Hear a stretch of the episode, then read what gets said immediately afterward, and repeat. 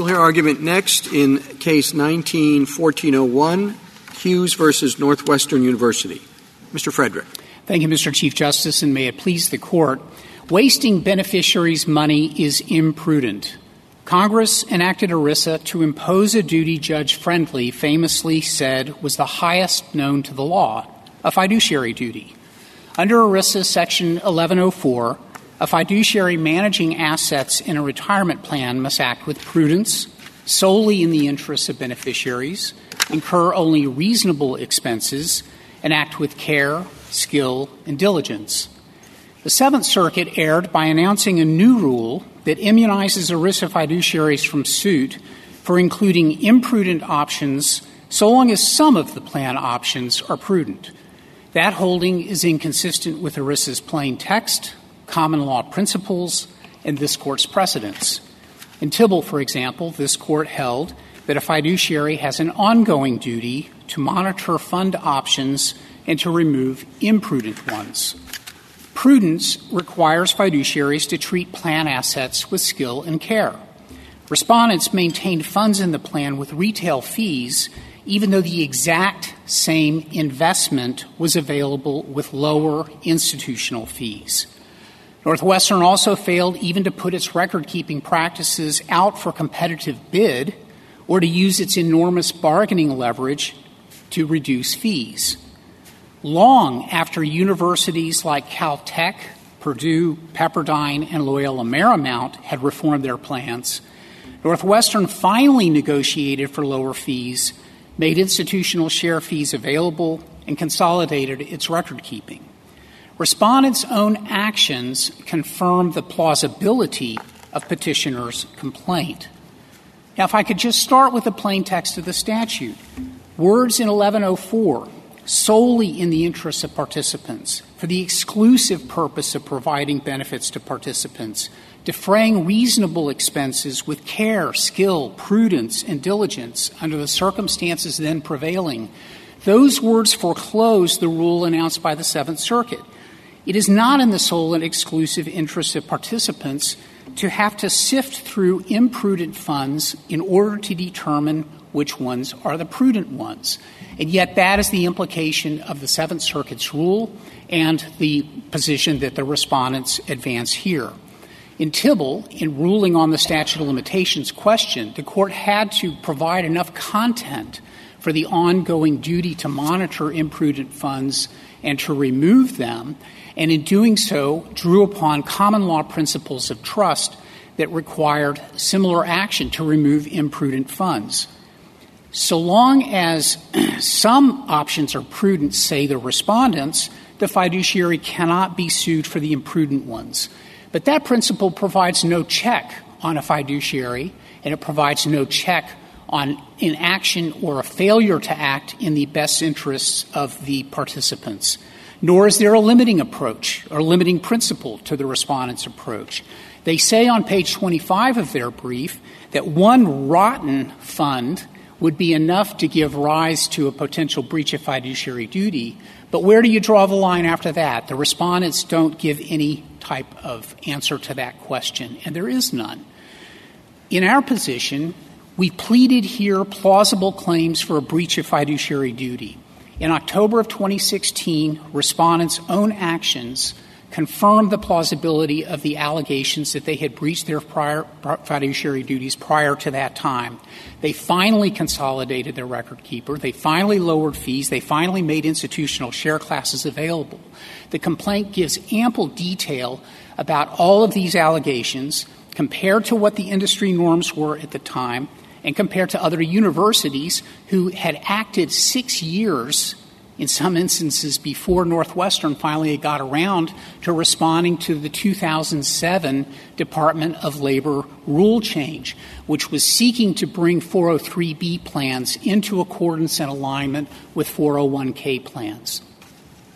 Now, what Northwestern failed to do as a matter of prudent um, process was that it failed to use its bargaining leverage notwithstanding the fact that its plans were in the top 0.2% in size of all plans in the country. But aren't you just disagreeing with the strategy? At some point, uh, how much difference would there have to be before uh, uh, it doesn't matter? I, mean, the you could say uh, there could be an egregious case in which uh, they could have made a 20% return uh, on investments, but you think that um, you know the um, uh, they make a 19% return. You disagree uh, as to what the strategy should be. I mean, so you say there's no limit for them, but th- you know there's no stopping point for you either. Well, the stopping point for us, Justice Thomas, is objective reasonableness, which is a band. And that band is one that, in the industry, under the statutory words, the circumstances then prevailing, is going to recognize a wider band. But let me go back to the focus of what our complaint is, which is that the very same investment was being offered to participants at much higher cost than they should have been able to get because they were entitled to get the institutional share class fees. It would be like if I offered a bottle of water to you, Justice Thomas, and I said, would you like to pay $2 for it or would you like to pay $1 for it? In this case, the Northwestern fiduciary was charging the beneficiaries $2 even though the $1 water bottle of water was available. And that is imprudent, we assert at the pleading stage, and we're entitled to the truth of our averments, that that pleads a, a cause of action for a breach of fiduciary duty. Now, your hypothetical goes to a, obviously a much more difficult question, and that's one that is not in the case directly as we have pleaded it uh, so far, except in a couple of instances. But let me try to address it there. The band of reasonableness is usually going to be tied to some breakdown in process for prudence.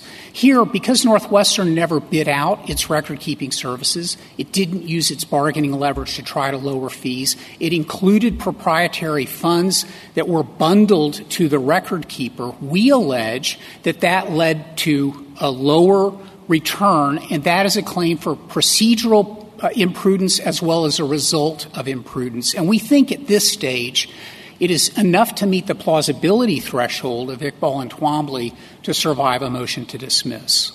Uh, on that subject, on pages 101 to 116 of the appendix, you have a big table. Yes, sir. And the first column is all the things that were cheap, and the third column, or fourth, uh, third, is uh, all the things that were expensive. Uh, same thing. You know, I have a bunch of them. Okay, but what I can't find in the complaint, and I'm sure it's, I'm not sure whether it's there, you say that they offered the things in the first column and they were much cheaper. Where do you say they did not offer the things in the third column? Well, they didn't offer them in the third column. That's the whole point of having That may be the point. All I want to know is where in the complaint it says they did not offer the things in the third column. We say on paragraphs, I think it's 161 and 64, that they offered retail class shares when the investment funds were available in the. I know you say that. All I want to be sure is that you said you and they did not offer the the other ones. I don't see. I'm I'm not familiar with this. So, Justice Breyer, let me try to answer the question in a very clear term. The fiduciary picks yeah. the fund. Yeah. We're talking about a mid. Let's just use an example: a mid cap stock fund. The fiduciary picks whether to offer that to the participant at the retail class level, which is offered by the fund manager, mm-hmm. or to ask that it be done on the institutional class level. Oh, wait, but look it's at the, the words you put fund. in there. Look at the words you put in. I'm sure I'm wrong, but the words you put in are driving my suspicion. because what the fund could do, suppose, let's make an up of a fund. Uh, the fund is invests in uh, space shuttles. It's called the Space Shuttle Fund. We have the retail version and we have the wholesale version or the institutional version. Okay? And they could do one. We're only going to let you buy the retail version. Or they could say, we're only going to let you buy the whole, uh, the, the institutional version. Or they could say, buy either. We offer you both. They don't now, do that. That's what they don't do. And where does it say they don't do they it? They don't. The way the industry works. I'm not asking how it works. I'm asking where in the complaint we say, do you say what you just said that they 90, don't offer both? Pages 98 to 99, okay. I believe we say mm. that they were available. We say no, no. I read that with some care. What you say, and I have it right in front of me, is you first say they can obtain share classes with far lower costs. Okay? Now, you don't say whether they did you don't say what that. But then if you read further, it says institutional share classes sometimes have a minimum investment threshold. Uh-huh. We say that those. Yeah, yeah, yeah, yeah. But yep. you don't say. Then you say mutual funds will often waive. So when I read those three sentences, I thought, what you're talking about is they wrongly failed to bargain. That's correct. All right. If that's your claim, I have a real question. It's not that I have one side or the other but I have a real question I can't answer. And it seems to me that someone in your position or, or your clients, see, of course, a fiduciary shouldn't be able to go into the grocery store, to take an example, and pay $1,000 for an apple. Even if they're charging 1000 he should say something, okay? On the other hand, you can't expect a person to go into the giant grocery and get the best deal on each item. So, how do you allege something? I mean, big deal to allege something. You know, they're going to have to have discovery, they're going to have to settle it. We all know all those problems. So, what is it you should allege? I, don't want to, I think, just say, hey, the fiduciary has to go out and and, and, and, and just make the best bargain on every damn thing in front of him in that, in that grocery store. On the other hand, you don't want to let him get away with doing nothing either. Justice That's my Breyer, real question. This exact same scenario was presented in Tibble hmm. which, as you'll recall, concerned three yeah, yeah. funds that had institutional share available. Yeah, but we didn't were, answer this question Tibble. It was a question of it was a question. I, but on remand, what yeah. happened in the courts below was that the employees won the trial, that there were available these institutional share classes, and that was affirmed um, on appeal by the Ninth Circuit. The complaint, the whole theory of the complaint, is that these were available institutional share class, and they were not being offered to the plan recipients. Well, the respondents say that there are thresholds that had to be met, and you have subsequently determined what the thresholds are for some of these funds, but you didn't allege them in your complaint. But you, you, you say that for purposes of pleading, you didn't need to do that. Is that right? Um, I, don't believe we needed to do that because what we did, Justice Alito, we, said that minimum thresholds are waived. We said that jumbo plans get the best deals. We pleaded, and this is um, at JA 99, 98 to 100, that they're available if the respondents would have asked on uh, allegation at JA 100, we plead that other fiduciaries had obtained waivers from TIAA and Fidelity, which are the two that are issue in this case.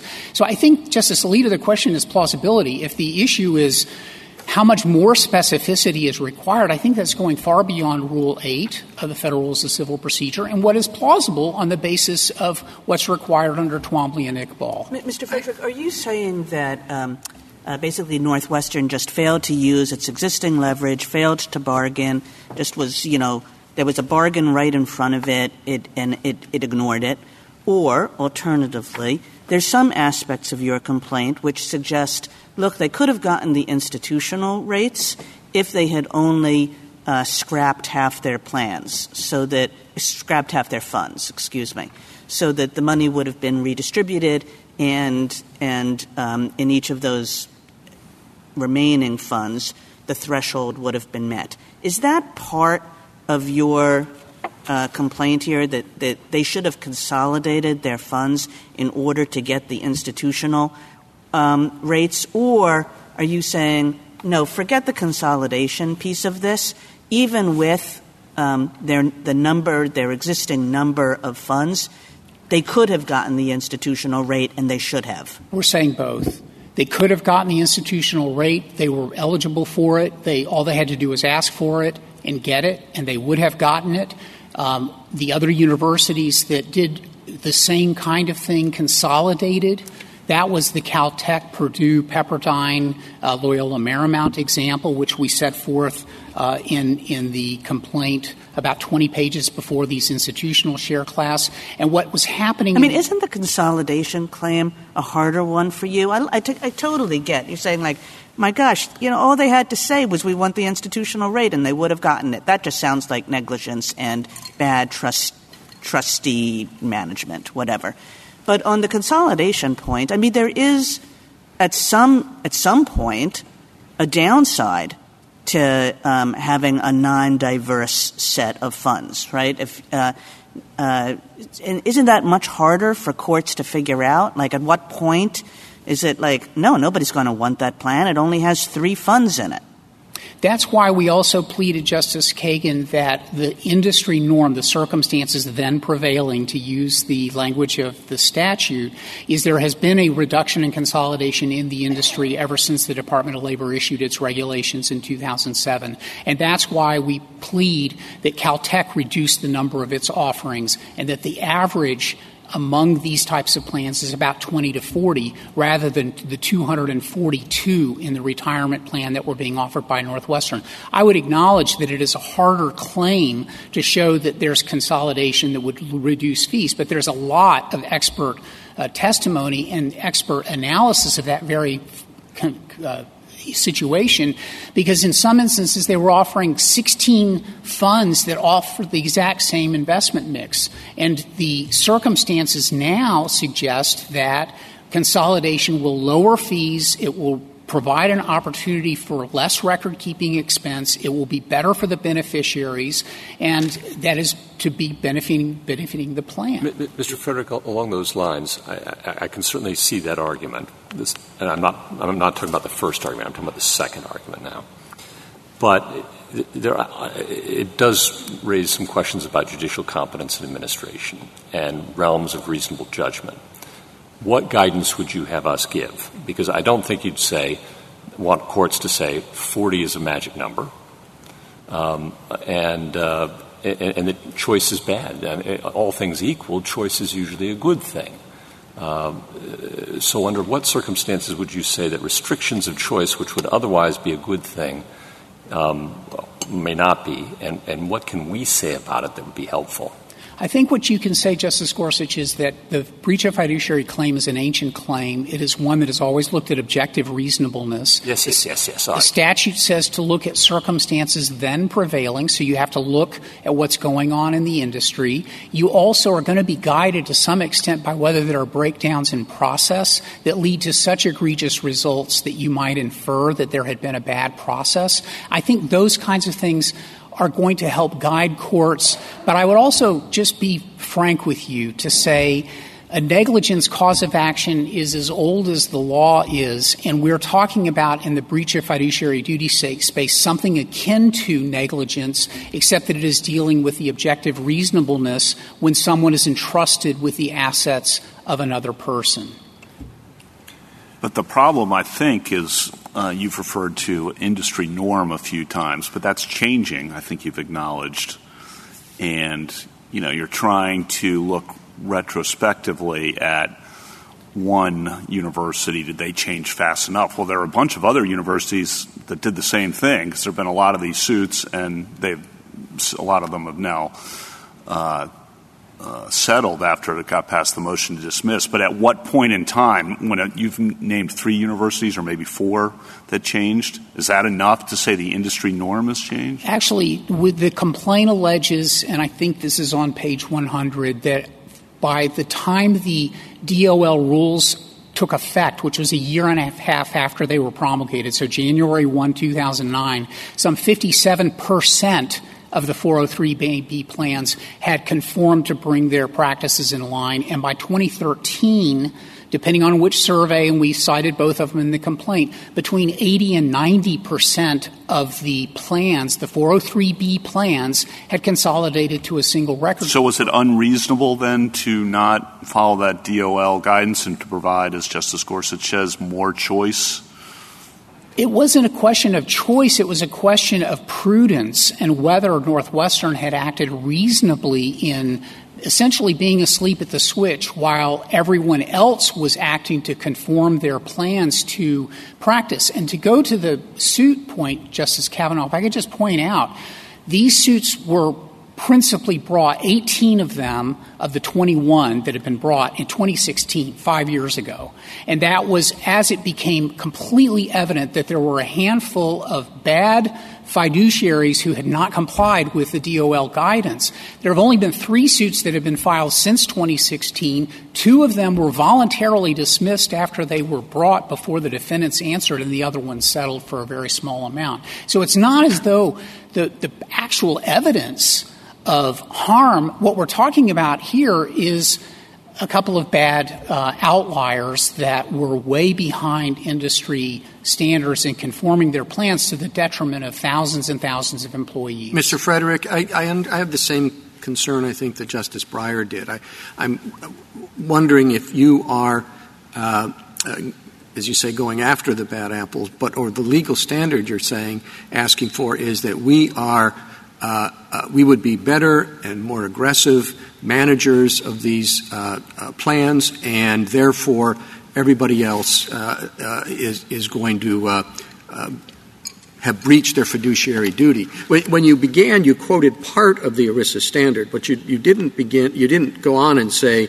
you know, the standards that a prudent man acting in a like capacity and familiar with such matters would use in the conduct of an enterprise of like character with like aims. And, and I'm just wondering, I mean, does that mean you go and look at the average, uh, or do you come back and say, uh, you know, like soliciting bids? I mean, do you have to know for record keepers?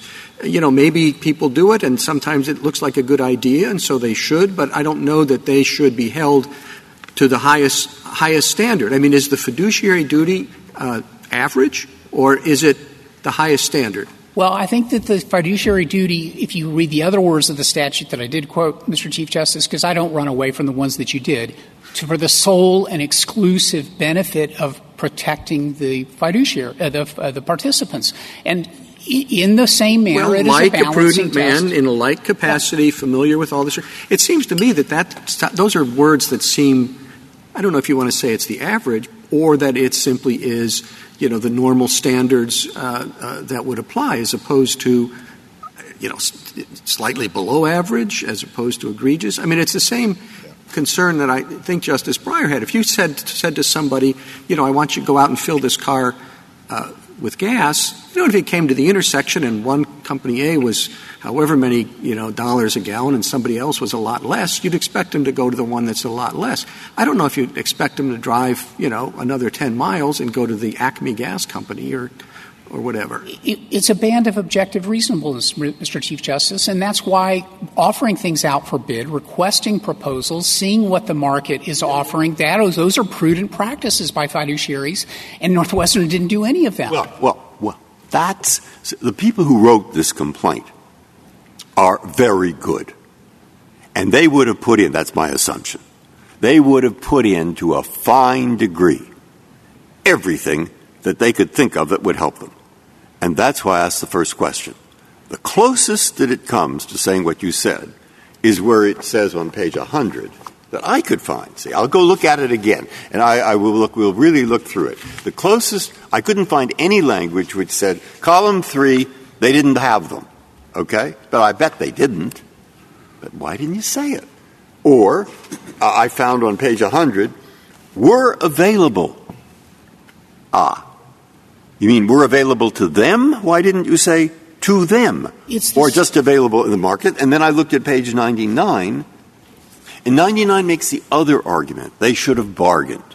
All right. Now, if I'm really reading this with such a nitpicking view that I just did, which may come out of Twombly or Iqbal or, you know, I don't know where. But if that were the situation and you should read it like a real nitpicker, then I can find something lacking. and if I read it not like a nitpicker, it says what you said. So I'm slightly stuck.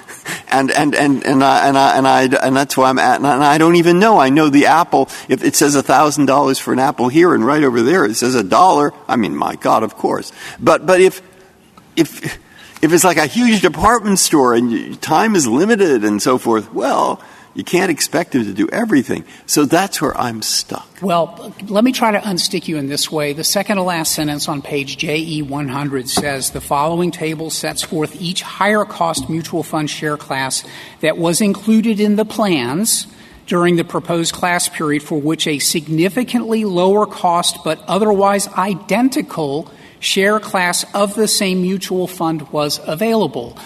I think that unsticks you, but I would secondly point out that we're at the pleading stage, and you're supposed to draw the plausible inferences in favor of the plaintiff. And I would third point out the whole idea of moving to rules and, and this kind of notice pleading was that everybody was on notice from the district court on that this was the claim that we were asserting. That was how they argued it in the district court. But what they did was they asked the district court and the court of appeals to adopt this anomalous rule that doesn't exist anywhere else, which is that if you have some prudent options, that inoculates you as a matter of law from a claim that you have imprudent options. Thank That's you, what we're asking uh, you to Thank reverse. you, counsel. Justice Thomas, anything further? Justice Alito?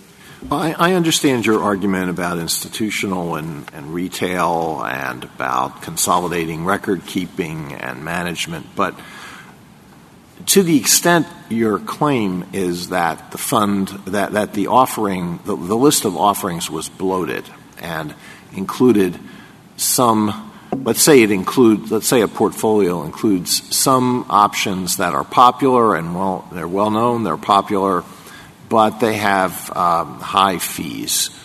Uh, what, what is the court supposed to do with a claim like that?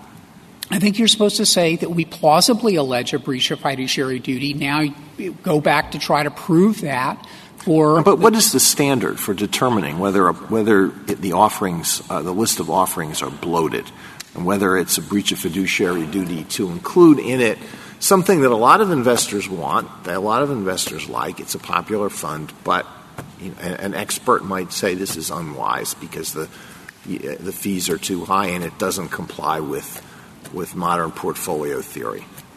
I think that if we get to the merits, which is, I think, where your question is going, Justice Alito, if I may, and we're not at the merits now, we're just at the pleading stage, but if we get to the merits, the standard is going to be whether, in light of the prevailing then circumstances, did the fiduciary here breach the fiduciary duty by not acting reasonably with respect to expenses and consolidating those funds where there was duplication? We offer, we offer a lot of allegations of lots of duplication where there is not a benefit to the beneficiary other than confusing that person by having too many uh, options that are basically all the same. And it's like looking for the needle in the haystack.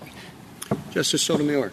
Mr. Frederick, I think that your strongest argument is with respect to the institutional shares.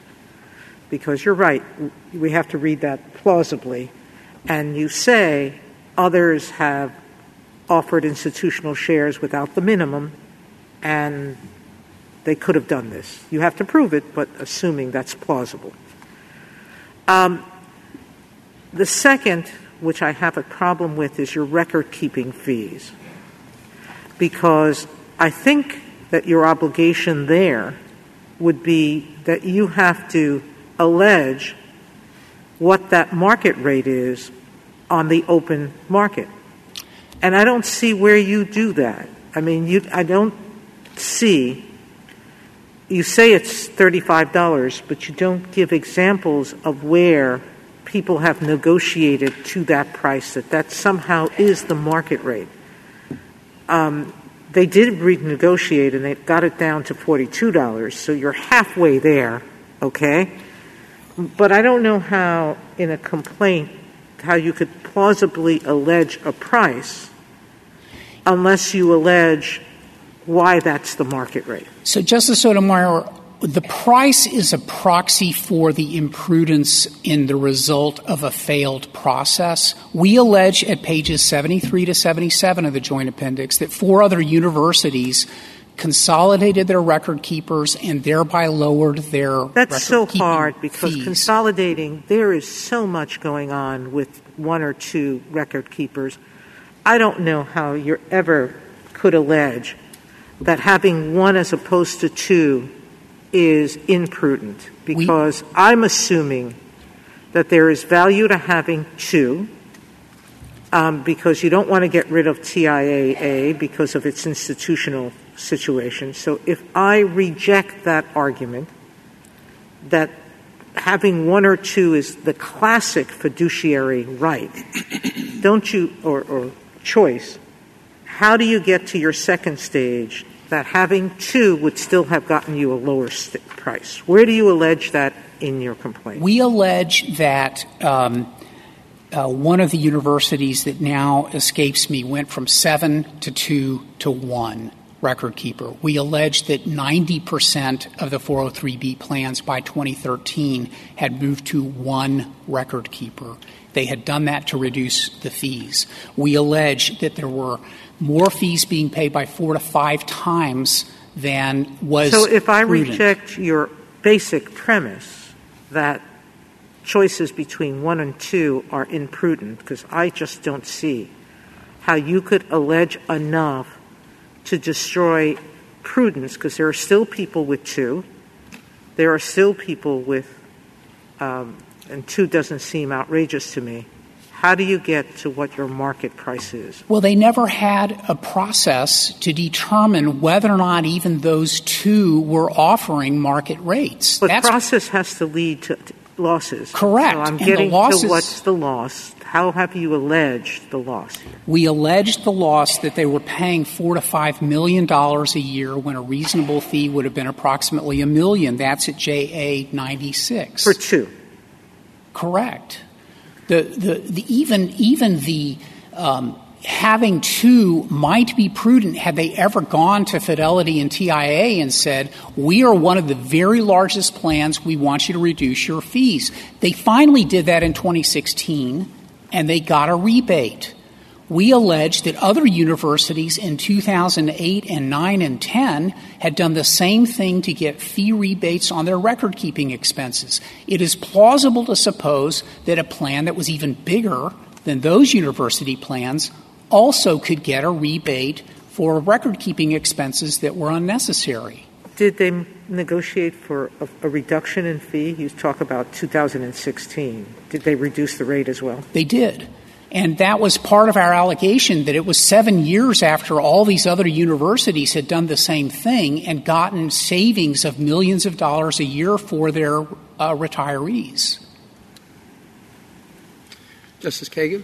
So, j- just to clarify that, am I right in saying that your complaint says that their record keeping fees were too high, even if you put aside the issue of consolidation? In other words, even if you say there's. We're, we're not saying that they had to have one or that they had to have two or that they had to have any number. It's just they were too high. The complaint says that. Yes. And it also says, am I right, that they should have consolidated, and that was one way, but only one way, to reduce the record keeping fees. Am I right? That's correct. Okay, thank you. And in, in a way, that makes it very similar, it's very parallel to the investment fees, right? Because the consolidation thing, it's one way, but only one way of solving a problem that you think exists even regardless of consolidation. Am I right? That's correct. And I, that's why I would point to the process where all these other universities were putting these out for a competitive bid. Northwestern was not doing that. Northwestern was relying on its you know, favored record keeper that had an economic incentive to keep it tied in, and it didn't try to get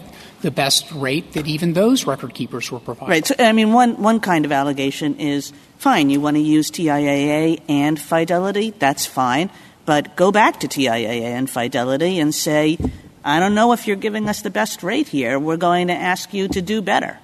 That's correct. Okay, thank you. Justice Gorsuch? So I, I, understand the institutional share point. I understand, I think, uh, the cost point. Um, I'm still stuck on the duplicative investment point. Um, as a first, I, I guess my most, most basic question is you allege that plaintiffs are confused by having too many options. Do, you allege that your clients are actually confused? I didn't see, and maybe I missed it, it's a long complaint. Justice Breyer's right. It's got a lot of paragraphs. Well done. Uh, we, is there an allegation that these plaintiffs are confused? And is that something that we should take cognizance of or care about, given that choice would, other things equal, normally be a good thing? I think that you can plausibly read the complaint to say that our client, the immediate three that are before you, were confused by having all of the options, although the words are not directly put in the description of the participants. Okay, let, let, let's, say, let's say reading uh, Twiqbal, if I might, uh, um, reasonably but not too parsimoniously, uh, we find that that there isn't sufficient allegations with respect to your, the three named plaintiffs. What would be the upshot of that? Uh, no change because the statute provides a cause of action on behalf of the plan that participants or the secretary can bring an action on behalf of the plan. It is plausible here, Justice Gorsuch, because in 2016 um, the respondents consolidated from 242 plans to 32 mutual fund options. Again, we say their own actions plausibly confirm the correctness of our complaint. The question really is one of timing. Their defense will have to be we couldn't have done it before now. We're going to be arguing they could have done it much earlier, and that's where the battleground on on facts will be done if you permit this complaint to go forward. Or if we do that, I mean that's again the dilemma. Look, uh, and to me it's a dilemma. Maybe it isn't to anybody else, but but uh, the, these funds, I mean, they're enormously complicated. They have hundreds of sub funds and so forth. So it's the easiest thing in the world if they have a lot of choices. You say you had too many choices. And if they have only a few choices, you say you had too few choices. And so, uh, whatever they do, you're going to say this was wrong. And then what we'll be launching into is that you know the arguments and so forth. Right. Okay. So, so what, what do we do? You don't want them to, you, you don't want them to behave imprudently. Uh, we're, we're at a, at the same time, you don't want uh, a, group of plaintiffs to be able to say, whatever they do, we're going to call it imprudently, and there we go, ha ha. Uh, not, nobody wants that. So, so what is it that we say that prevents those two evils, which are opposite? Well, I think number one, you rely on facts and you rely on the development of facts in the ordinary process. When you're at the pleading stage, you re- read the complaint plausibly to assume the truth. I said that before Twombly and Iqbal. Well, after Twombly and Iqbal, I think that the two standards, and Iqbal is, is there a context in which to view? We give you the context in spades by talking about all the other universities, and we have lots of industry experts who are quoted in the complaint. We meet the Twombly standard because there wasn't an obvious alternative where they failed even to ask as a matter of process to get lower fees. Justice Kavanaugh? Uh, to pick up on Justice Kagan's points about the parallelism, I think the retort to your position uh, would be both claims really depend on some consolidation because I think they say that in the first on count five that absent con- consolidation you haven't sufficiently alleged that they're actually uh, that there was available uh, that it was available uh, that you haven't uh, uh, met the minimum there haven't been sufficient allegations that the minimum investment requirements were met or that you could get a wa- waiver or that they could get a waiver and so that I think absent the consolidation, they're saying there's not enough there to show they could have achieved this, which makes it all depend on consolidation. So too on the record keeping, I think it's if you want to keep TIAA and you look at their amicus brief, um, you would have to drop uh, fidelity, I guess. And uh, so I, just want to get your reaction to that. Maybe that's not the right way to look at it. Well, uh, paragraph 159, Justice Kavanaugh, does not talk about consolidation, but it does talk about negotiating other fiduciaries who negotiated with Fidelity and TIAA CREF to get the institutional class shares. That is a plausible allegation in light of all of the other detail in the complaint. So I don't think that one rests solely on um, consolidation the record keeping allegations about the other universities, and this is at pages 73 to 82 roughly at the joint appendix, go into the detail of what those other universities did as a matter of process. And I think that they plausibly suggest that Northwestern could have done the same thing and thereby reduced their record keeping expenses. Thank you. Thank you, counsel.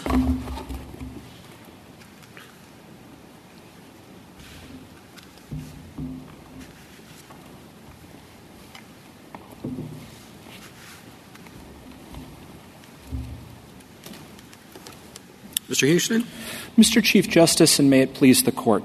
The text of ERISA requires the administrators of a defined contribution plan to act with, quote, care, skill, prudence, and diligence when they perform their fiduciary duty to select the investment funds and record keepers for the plan. Mr. Frederick has ably explained why the allegations in this complaint, assuming them to be true at this stage, show that respondents here acted imprudently by wasting plan participants' retirement savings. I'd like to focus this morning on the rule of law adopted by the Seventh Circuit and advocated by respondents.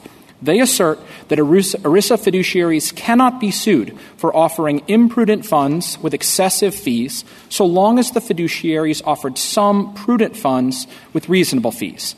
That rule is wrong for at least four reasons. It flouts ERISA's text, it, is, it has no support in the common law of trusts from which ERISA's text derived.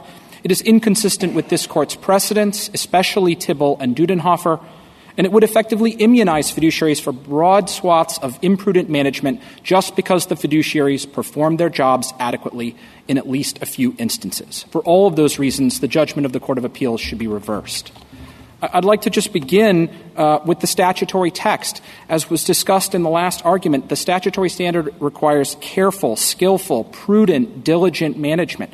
These are the benchmarks that Congress incorporated, drawing on trust law, the, the wide body of trust law, in order to determine what constitutes prudent management. And when as here, the complaint alleges that trustees have the opportunity to obtain a better rate, a lower cost, the restatement of trusts, and all of the major trust law treatises on which this court has previously relied in its ERISA jurisprudence make clear that trustees have an obligation to make careful cost comparisons among alternatives that are being selected for the plan.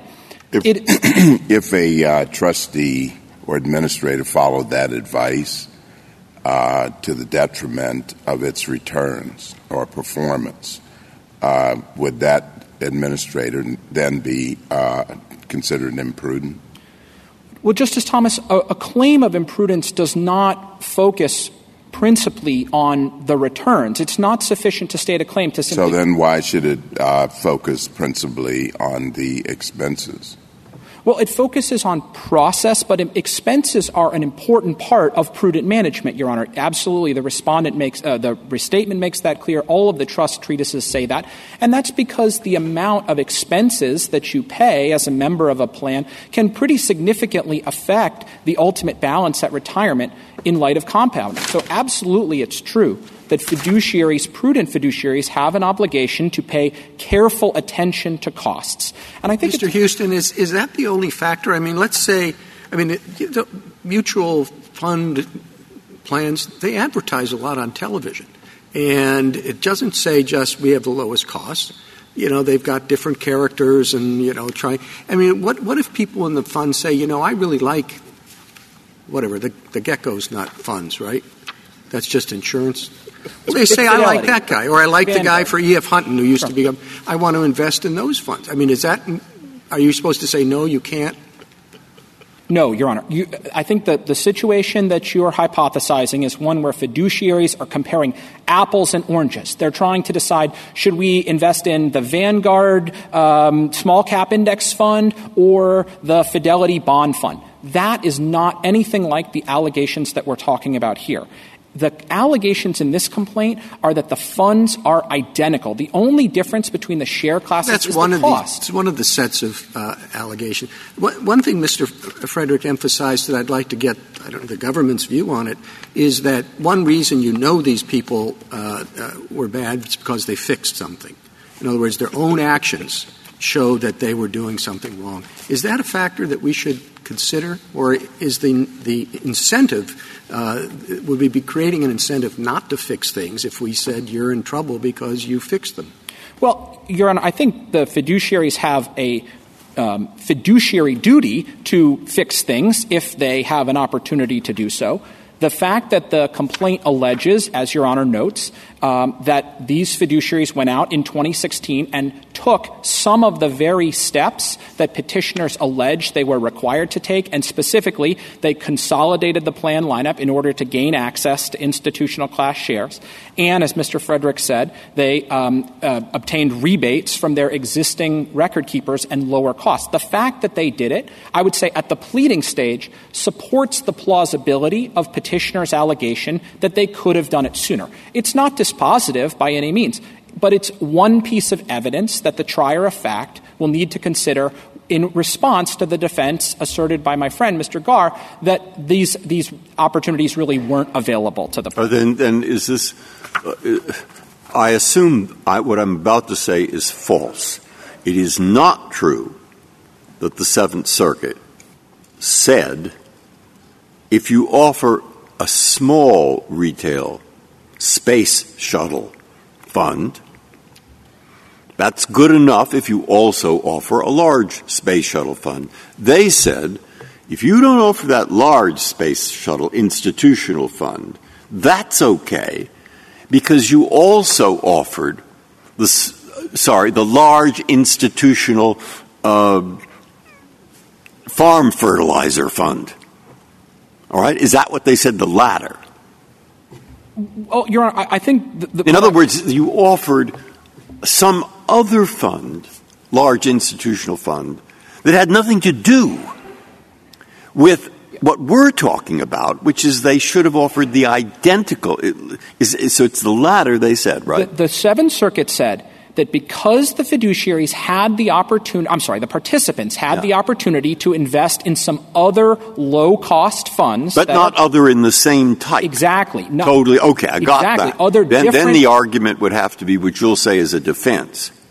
Look, if we're going to, uh, if we're going to uh, offer X, we've got to do something because we only have a certain amount of money about all the other things we offer and and uh, it was a judgment for us to decide uh, how to do that or something like that. But that's a defense. Is that the point? It is the point. And, with, and I would just add one thing, Your Honor. Okay, when the fiduciaries made the decision that particular kinds of mutual funds were good options to offer to their plan participants, they said, We've looked, we think Fidelity's small cap, uh, mid value fund is the one that we want, that's one that we want to offer to our participants in the plan.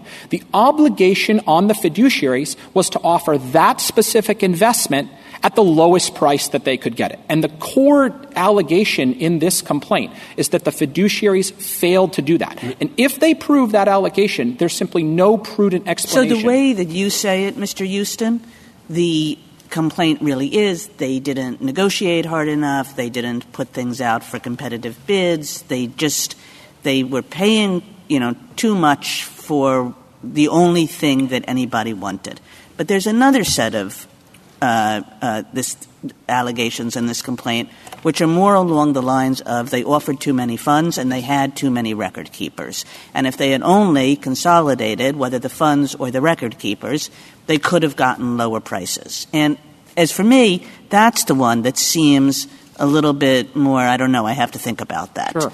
So what do you think about that? Your, Your Honor, I, so let me just start with the offering the duplicative funds. Um, I think if you look at, for example, JA 102 and JA 106, you will see that before the plan consolidated their lineup, they offered funds that are very, very similar to each other. So just to take one concrete example, life cycle funds, right? These are funds that are offered to participants uh, based on the target date of their retirement, and they automatically balance themselves. And so you pick a fund like if you want to retire in 2050, you pick the 2050 life cycle fund. The plans offered both the Fidelity 2050 fund and the TIAA 2050 retirement fund. A participant's only going to pick one or the other in the normal course. Those are very, very similar. Yeah, They're, do you think that that's possibly because the people who are um, participants in these plans people roam around among different universities and they actually some people like i'm used to dealing with fidelity and other people are I'm used to dealing with TIAA, and that there's a value to the plan and having variety for the sake of variety. If I might make just two points about that, Your Honor. The first is that I think that is a defense that the respondents are going to have the opportunity to present at trial. They're going to be able to say, look, there's a sensible explanation for everything we did. We picked two funds that seem duplicative because actually the people in our funds really like having access to both. We're at the pleading stage and the inferences have to be drawn in the respondent's favor. And then the other thing I would say in response to that is that might be a defense, but it might not be a defense if the difference between consolidating from two life cycle 2050 funds down to one life cycle 2050 funds is you can massively reduce the fees by getting access to the institutional class. Mr. Mr. Huston, um, the government seemed to take a position in its brief, as I recall, correct me if I'm wrong, please, uh, on, on the what I'll call the retail and institutional question and on the record keeping question, but it didn't take a position on the duplicative fund question. Uh, your answers to Justice Kagan seem to suggest a position, but I'm just curious what's going on there. Sure, Your Honor. We, you're correct that we have not taken a position on the allegation, the theory of liability in the amended complaint that there were too many funds in the plan and that that led to participant confusion. All I'm saying is that when the question is, we certainly have taken a position, as Your Honor notes, that these it was imprudent to offer retail class shares. Yeah, I've, got, I've got, that. Yeah, I think a, a, factual allegation that's in the complaint that supports the plausibility of that claim. And Forget about that claim. I'm not interested in that claim for the moment. I'm just focused on the duplicative, um, uh, purely duplicative choices claim. Do you think that there is a sufficient basis that these plaintiffs were confused to support injury for purposes of Article 3? Your Honor, we haven't taken a position on that claim. The, the, claim about that there were too many funds and that it caused confusion is not, we have not, the government has not taken a position. Do you think we should be cautious about that claim, um, given that choice, for the reasons Justice Kagan and you explored a moment ago, is often a, a consumer good? Choice can be a good, Your Honor. It's not a good in and of itself. I, I, think it always depends, as this court said in Dudenhoeffer, on the facts and circumstances. And so we need to know, in order to answer the question thoughtfully, I think I need to know both what is the value of the choice that's being pursued, why is, is more choice better, and what is the cost of the choice. If the cost of the choice is we're talking about 20, 40, 80, 100% uh, increase in the cost of the fees, all of a sudden maybe it's not prudent. So thank you. I think that I think that just gets back to the need to screw to uh, look carefully at the allegations in this complaint, and to recall we're of course at the pleading stage where all of the inferences have to be taken in respondents' favor. How do often we, do these cases get beyond the pleading stage? Well, there are a number of courts, Your Honor, uh, that have, of course, have uh, cre- that gave rise to the circuit split in this case that denied motions to dismiss similar types of claims and allowed them to proceed. Uh, the, the, claim in Tibble. Uh, and, and those settled, tried to though. I mean, isn't the, the concern in the amicus briefs, and I don't know how to deal with this, is that these uh, class action complaints are such that it, the game is to get past pleading stage. We've heard from Mr. Frederick and you the phrase pleading stage multiple times. This is just the pleading stage. Don't worry about it. it can all be worked out. Trial. It doesn't happen in the real world what do we do about that? Respectfully, Justice Kavanaugh, I, I don't think that's quite right, that it doesn't happen in the real world. A, it doesn't happen often because there's huge pressure to settle, uh, which has happened in many of these university 403B cases over the last few years. And I'm not saying which way that cuts, but I'm just saying the just the pleading stage thing, which we've heard over and over again, kind of there, forces us not to deal with the reality of what's going on. Justice Kavanaugh, there have been cases that have settled. There have been cases like Tibble and Sacerdote against New York University that went to trial. I think the important point for purposes of this court is that the court was confronted with almost exactly the same argument in Dudenhoeffer. The fiduciaries in Dudenhoeffer came in and said, unless you really tighten up the pleading standard, it's going to be way too easy to bring imprudence lawsuits. It's going to be too expensive to do this kind of management, and plans are going to stop offering 401k case. The court confronted that allegation and said, no, we are not going to adopt any special rule uh, or assumptions favoring the prudence or the fiduciaries. Instead, we're going to look carefully at the allegations in the complaint. And, and, and some of the amicus briefs also say that being a fiduciary now is, is really a difficult task uh, for the person individually. They'll have individual um, problems in the wake of doing that, uh, and that the fiduciary insurance market is problematic now. I mean, I think your answer is going to be you know, that's not really before us, but should we think about that at all, or is that, you know, where, where does that play play out in all this? Is that up for Congress to think about? Or? Well, sir, of course, it's always up for Congress, right. Your Honor, but I think I, I don't think the court – can amend or should amend the Twombly and Iqbal framework for analyzing the plausibility of an allegations in the complaint based on concerns about that there's too many of these lawsuits. Again, I think that's exactly what the court was asked to do in Dudenhoeffer and declined to do. I also think the story in the real world is more complicated than respondent and some of its amici suggest. Uh, certainly, fiduciaries are indemnified, they get insurance, and they get advice from the Department of Labor and others about how a reasonable fiduciary fiduciary acts. Thank you, counsel. Justice Thomas?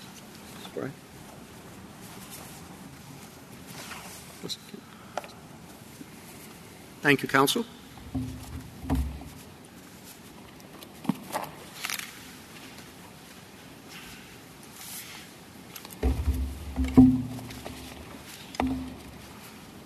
Mr. Garre?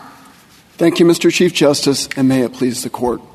This case is one of a barrage of damages actions filed against leading universities across the country, in petitioners' own words, to revolutionize fiduciary practices, not through prospective changes to ERISA or its regulations, but through the blunt threat of damages actions for past conduct. For three overriding reasons, this court should affirm the judgment of both courts below that the amended complaint at issue fails to state a claim under ERISA. First, Petitioners' claims are based on a flawed conception of the duty of prudence, which overlooks the role that Congress left for participant choice in this context and would strip fiduciaries of the leeway they have always had to consider trade offs in addition to cost, such as the impact that minimum investment requirements for institutional class shares would have on providing investment options generally. Second, even if this court adopts petitioners' paternalistic conception of the duty of prudence. The amended complaint in this case still fails to state a claim under this court's pleading precedents. In particular, the complaint fails to allege facts from which there could be a reasonable inference that the alternative fees and services that they claim should have been provided were actually available to the plans. In the absence of those allegations, the complaint can't possibly cross the plausibility threshold established by Iqbal and Twombly. And third, allowing the cookie cutter claims in this court in this case to proceed not only would subject retirement plans to endless damages litigation, but would thrust the federal courts into the role of micromanaging those plans. And ultimately, it's the employees and the retirees who would be the real losers as plans shed options, scale back services, and perhaps even fold up altogether in the wake of skyrocketing insurance premiums. I welcome the court's questions. And if I could, maybe I would begin with Justice uh, Kagan's. Uh, Mr. Garrett, for, uh, I'm sorry to distract you. Uh, you don't seem to spend much time on the Seventh Circuit's focus on the uh, uh, large menu defense. could you comment on that a bit? Well, Your Honor, we think that ERISA itself encourages plans to provide a diverse menu of investment options. And we think that the um, notion that there's some kind of administrable line of whether a plan is too diverse or not diverse enough is essentially a Goldilocks rule that the courts could never administer. I mean, there's been a lot of discussion here this morning about the too many options aspect of their claim.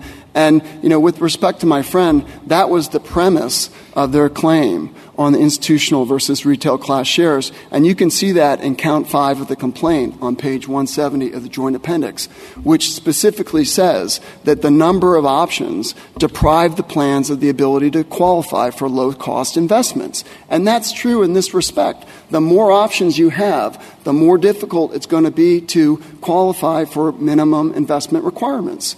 And, that was the premise of their claim in count five. And they've shifted, Your Honor, to the claim that they subsequently tried to make in count seven of their Second Amendment complaint, which was not allowed and is not before this court.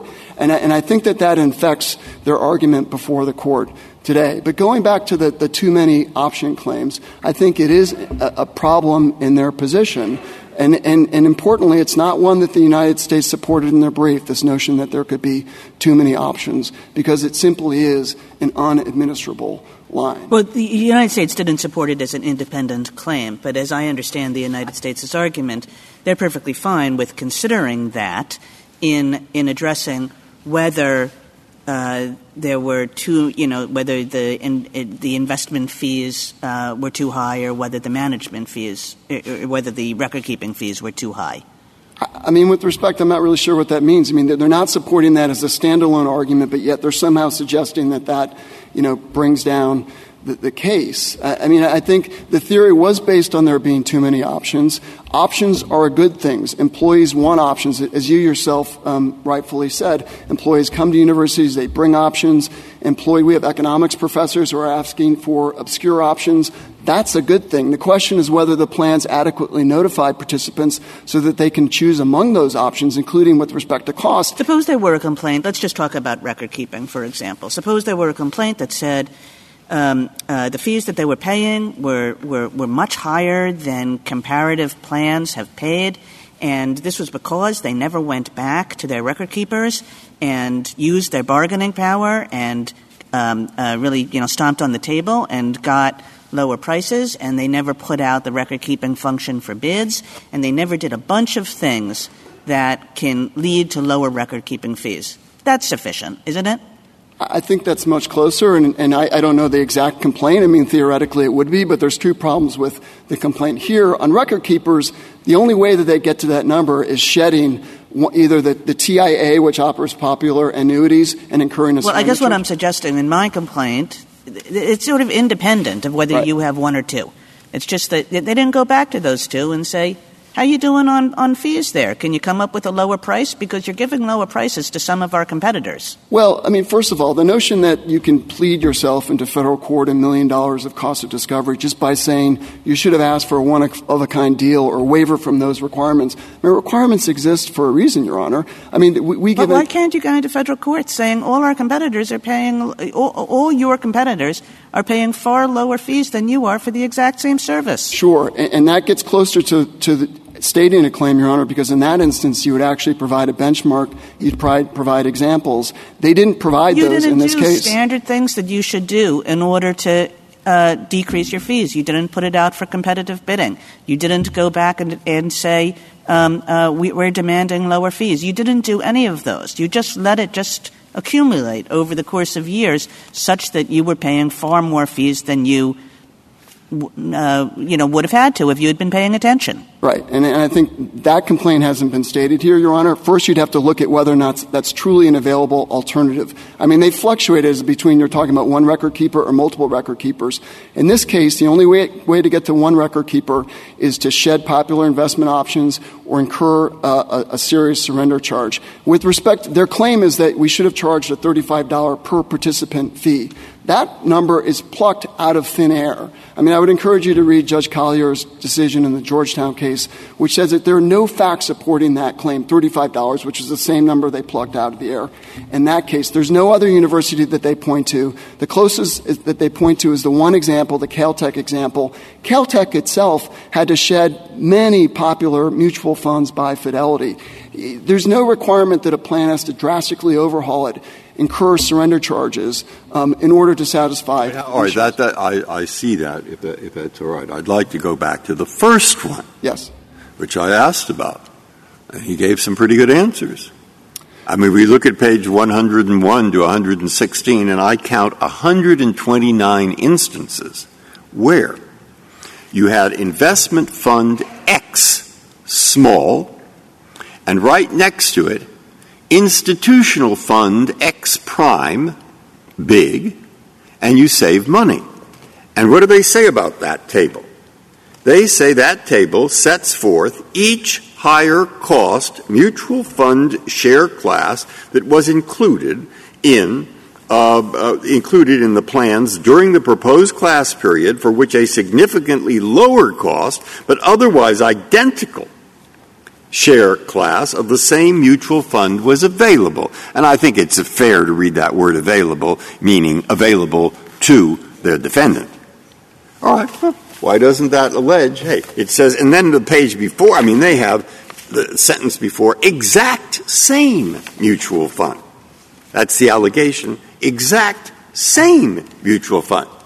And then we go to the page before that, and they have two more generalized uh, instances where other similar uh, defendants did bargain. And okay, well, how doesn't that state a claim? Your Honor, they don't provide any factual content to support a reasonable inference that those funds were actually available. They don't identify the minimum. Well, you, wait, wait, wait, wait, wait, wait. You, you, you have to say it's called let's call it Calvert New Vision Small Cap 1 CVSMX, and then they give the cost and then they give the access, all right? And they do that 129 times. And, you, and then they say it was available. I mean, you know, that's like saying, um, hey, you, you've just said that uh, Granny Smith apples are too expensive, but you didn't say they were available. I mean, really, at some point, uh, when you're in the business of selling share funds and they're saying was available, that's good enough, isn't it? It's not, Your Honor, not, not under not? the pleading standards. And if, if I could explain, I mean, take the example that petitioners have focused on the Vanguard Small Cap Fund. We just we cite this at page 37 of our brief. That had an investment minimum of $100 million.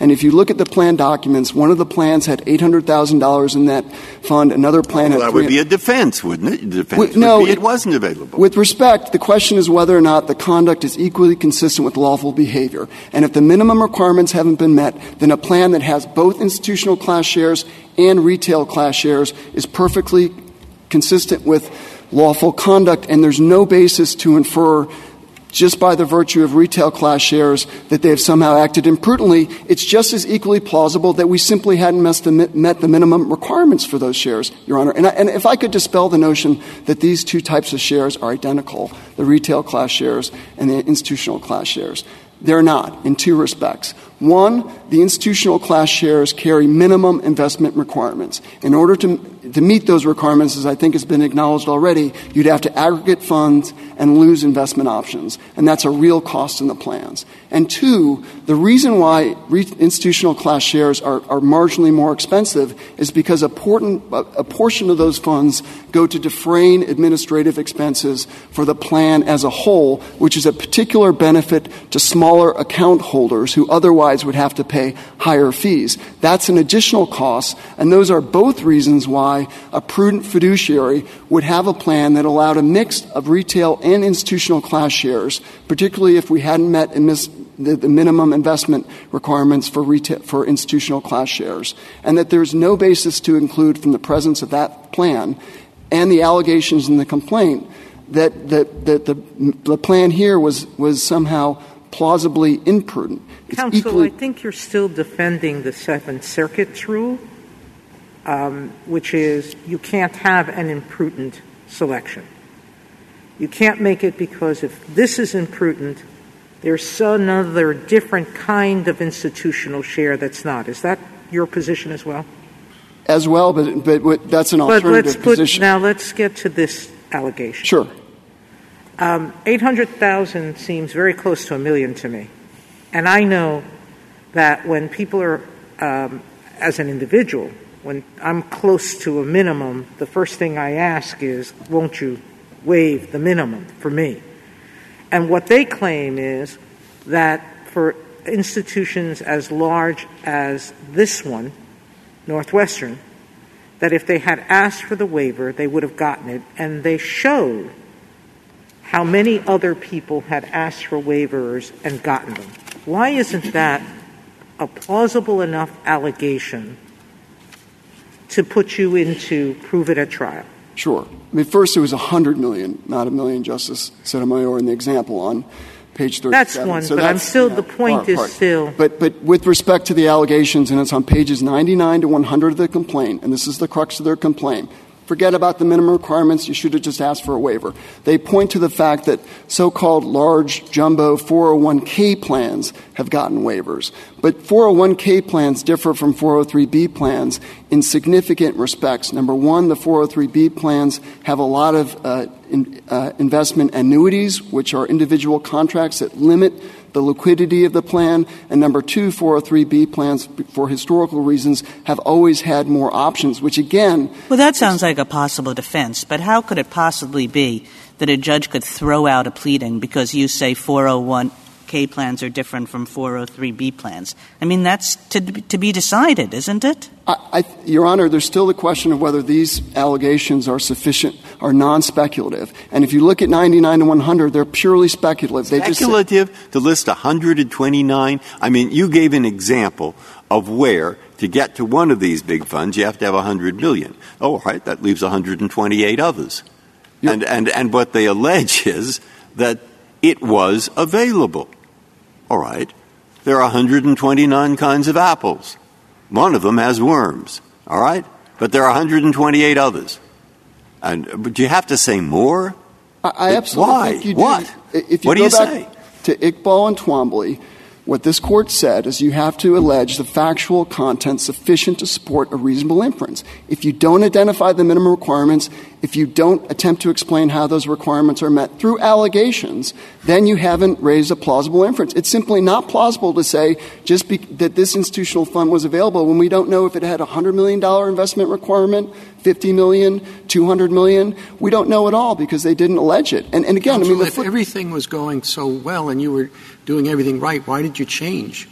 Because, Your Honor, two reasons. One, the regulatory changes in 2009, which came into effect, and that did require um, plans in the 403B in university space to begin managing plans differently.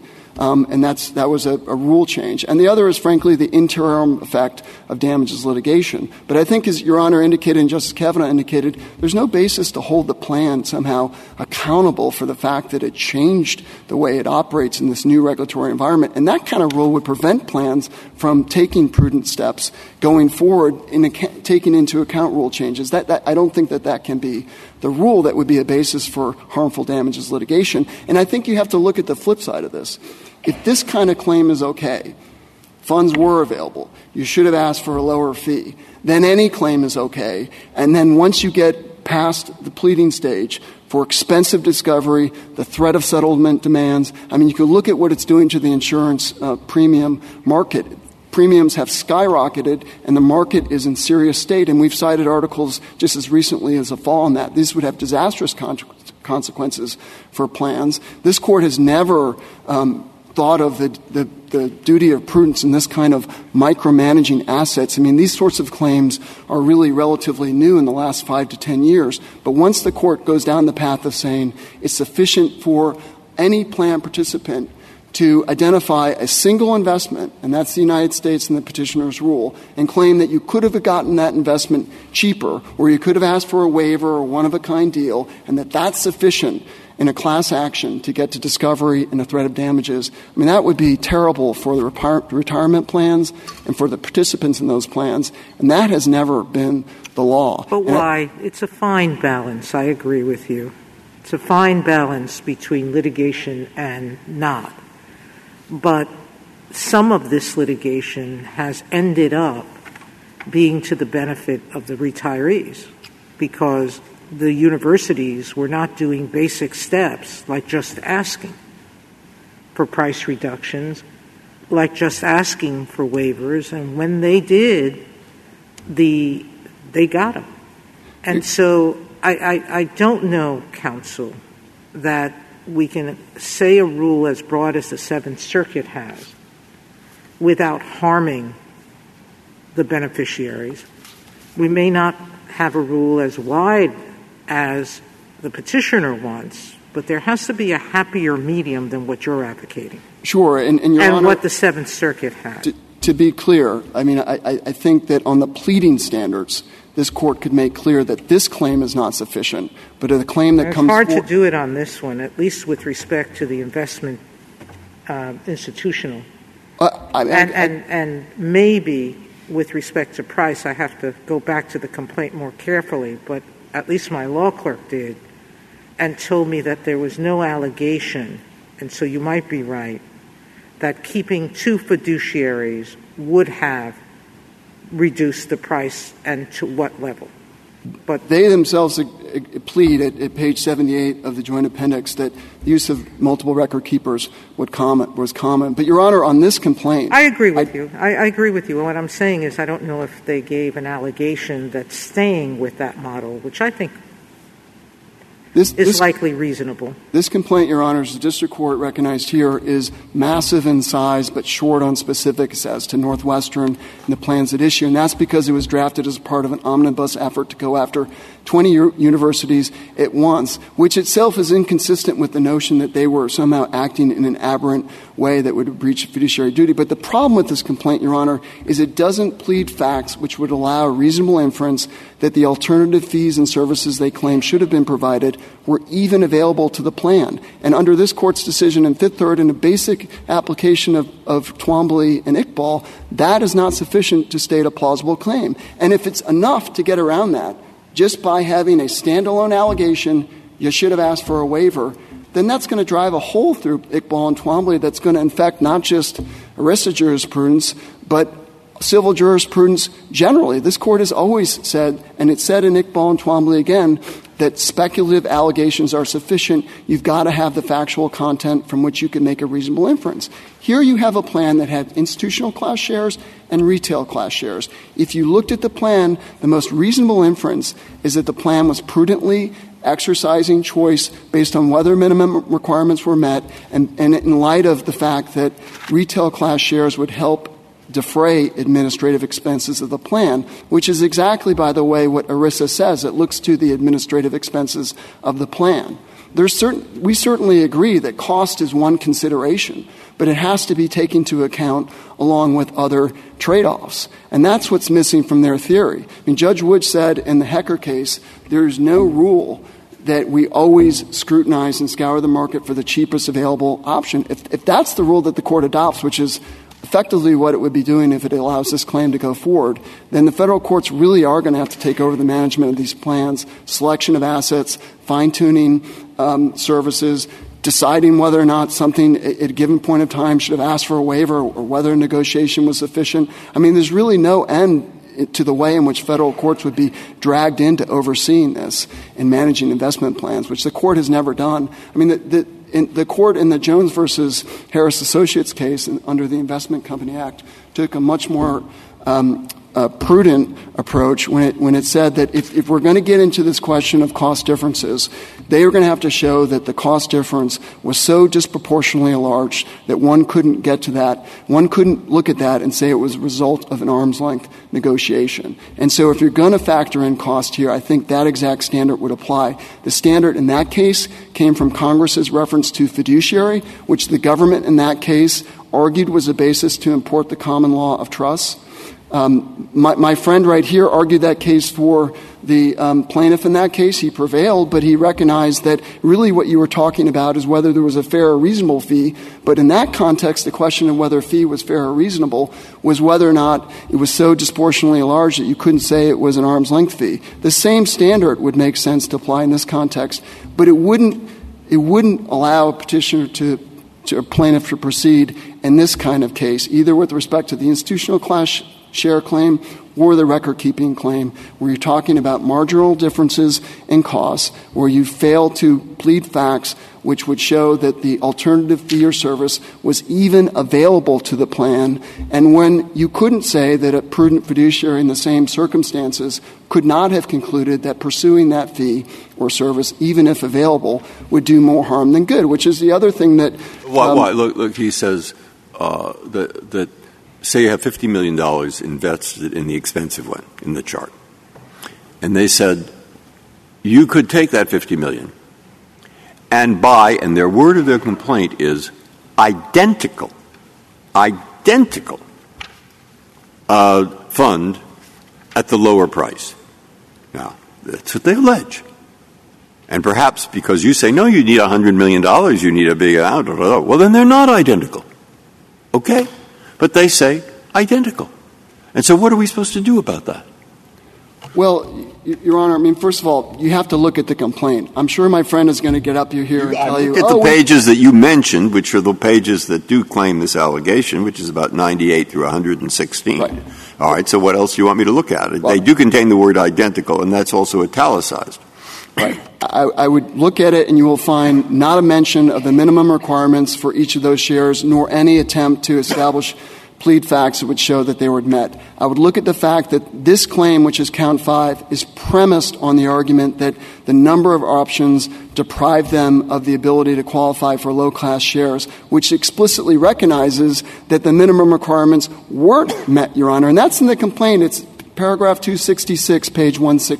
Uh, and, and, I would look at the, deficiency of other allegations. If you want to look at the record keeping claim, Your Honor, they allege in their complaint at page 78 that the use of multiple record keepers was common. I mean, the fact is, is that when you're dealing with um, organizations over time using their services, it's not particularly common just to call out of the blue and say, you know what, I want a really lower fee. And these were prudently managed services, and over time, over a reasonable period of time, they eventually did Um, negotiate a lower fee, but you can't hold that against them. And I would say, too, that the specific references my friend is referring to on that come from the second amended complaint, a complaint that the district court and Seventh Circuit didn't allow and that they declined to petition for cert on to this court. So I think it's inappropriate for him to rely on that. I mean, really the fact is, is that their claims in this case continue to evolve. They rely on discovery out of the record.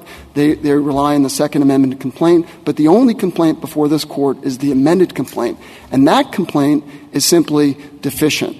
And if this court allows that complaint to go forward, then it really has provided no limit whatsoever. Because if, if I hear you correctly, Justice Breyer, it's enough to say in the abstract a share is identical, a share is available, and that's it. You're off to the races with discovery and settlement demands and the like.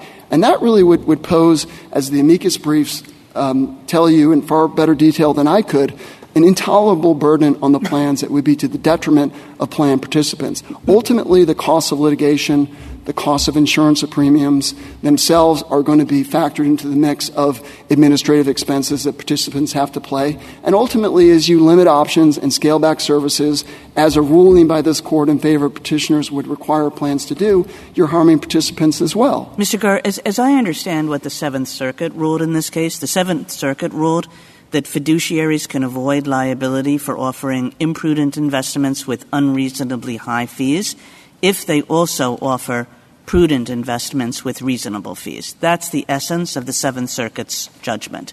Are you defending that or not?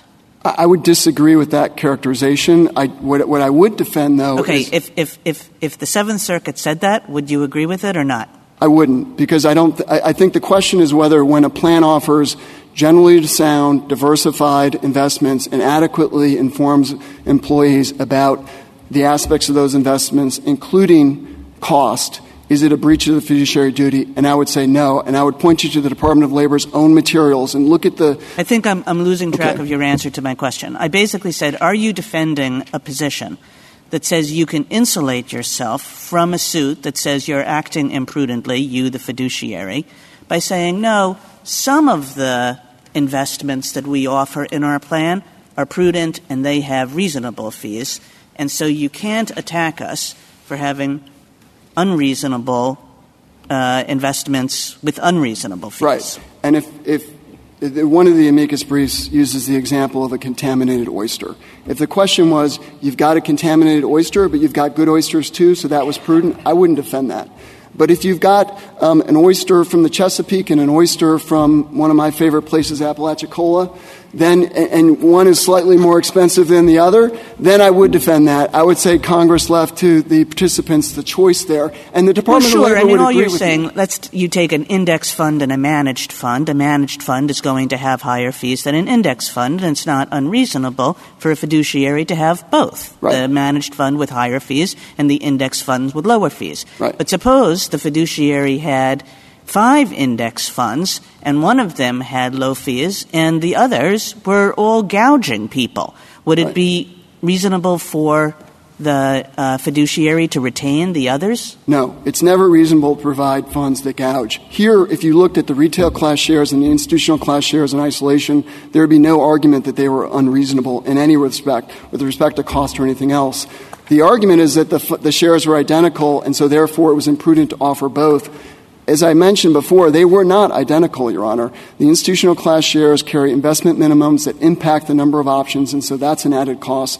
They also helped, the retail class shares also helped to defray administrative expenses for the plan as a whole, in particular lower cost account, lower account holders. That's another cost. So they weren't identical. But, but on your hypothetical, Your Honor, you could never gouge. But the, the, the institutional class shares, the retail class shares, nothing about gouging. They wouldn't even argue that. I, I, feel like you're putting too much weight on the word that I used. Uh, you know, it's easy to say, well, no, you can never gouge. The point is that you're not insulated from making bad uh, decisions in your in your plan by the fact that you've made some good decisions in your plan, are you?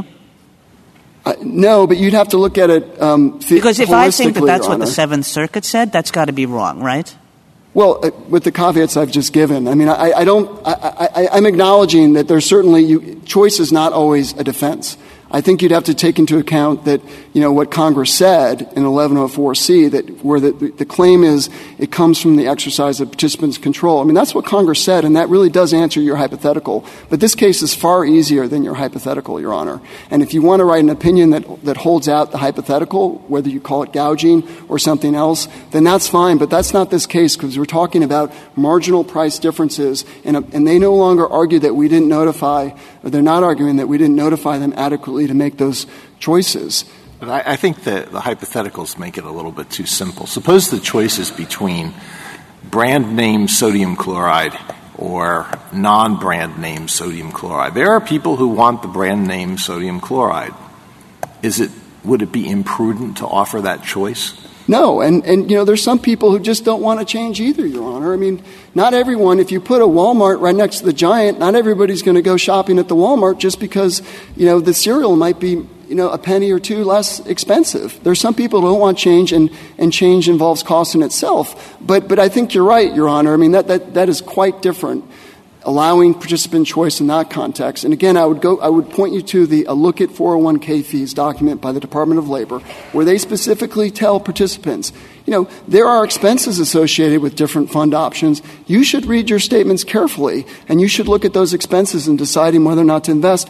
Let employers know your preference. They said that on page 8, specifically with respect to the retail versus institutional class shares. Under petitioner's view, it's not a question of letting employers know your preference. It's a question of one plaintiff coming in, bringing a class action, seeking to hold the entire plan hostage to massive damages claim, as long as they pick one asset and they can claim that that asset was available at some marginally less expensive cost. There's no limit to the price difference. I think that came up earlier. There's no limit to the price difference under their theory that I've seen. And that, that is an extremely dangerous state of affairs for ERISA plans. And it, frankly, I don't think it would put the courts in a role that they're well suited to, managing and micro, micromanaging investment decisions, fee decision, services decisions. Your Honors, the claims here, if the claims here can proceed, then any plaintiff can subject a plan to threat of massive damages and millions of dollars discoveries just by alleging that a cheaper fee, asset, or service was available, even if they provide no facts that would support an inference that that, that fee or service was actually available to the plans. And that would have that would drive a hole through the pleading standards that this court has established in Iqbal and Twombly.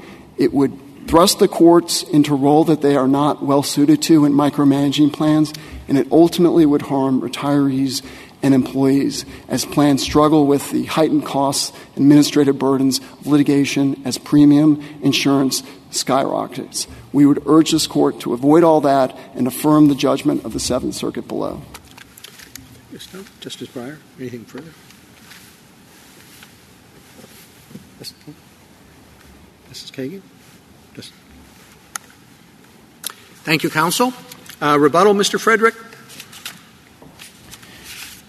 My friend doesn't defend the Seventh Circuit, and he nowhere talked about the statute, which is what we're here to be explicating. On that basis, I would urge you to, at the very least, send the case back what you got was an extended motion to dismiss argument, which is what happens in the district courts. And I apologize to you all for the way this case had to come to you based on the Seventh Circuit's error, but the case must be reversed.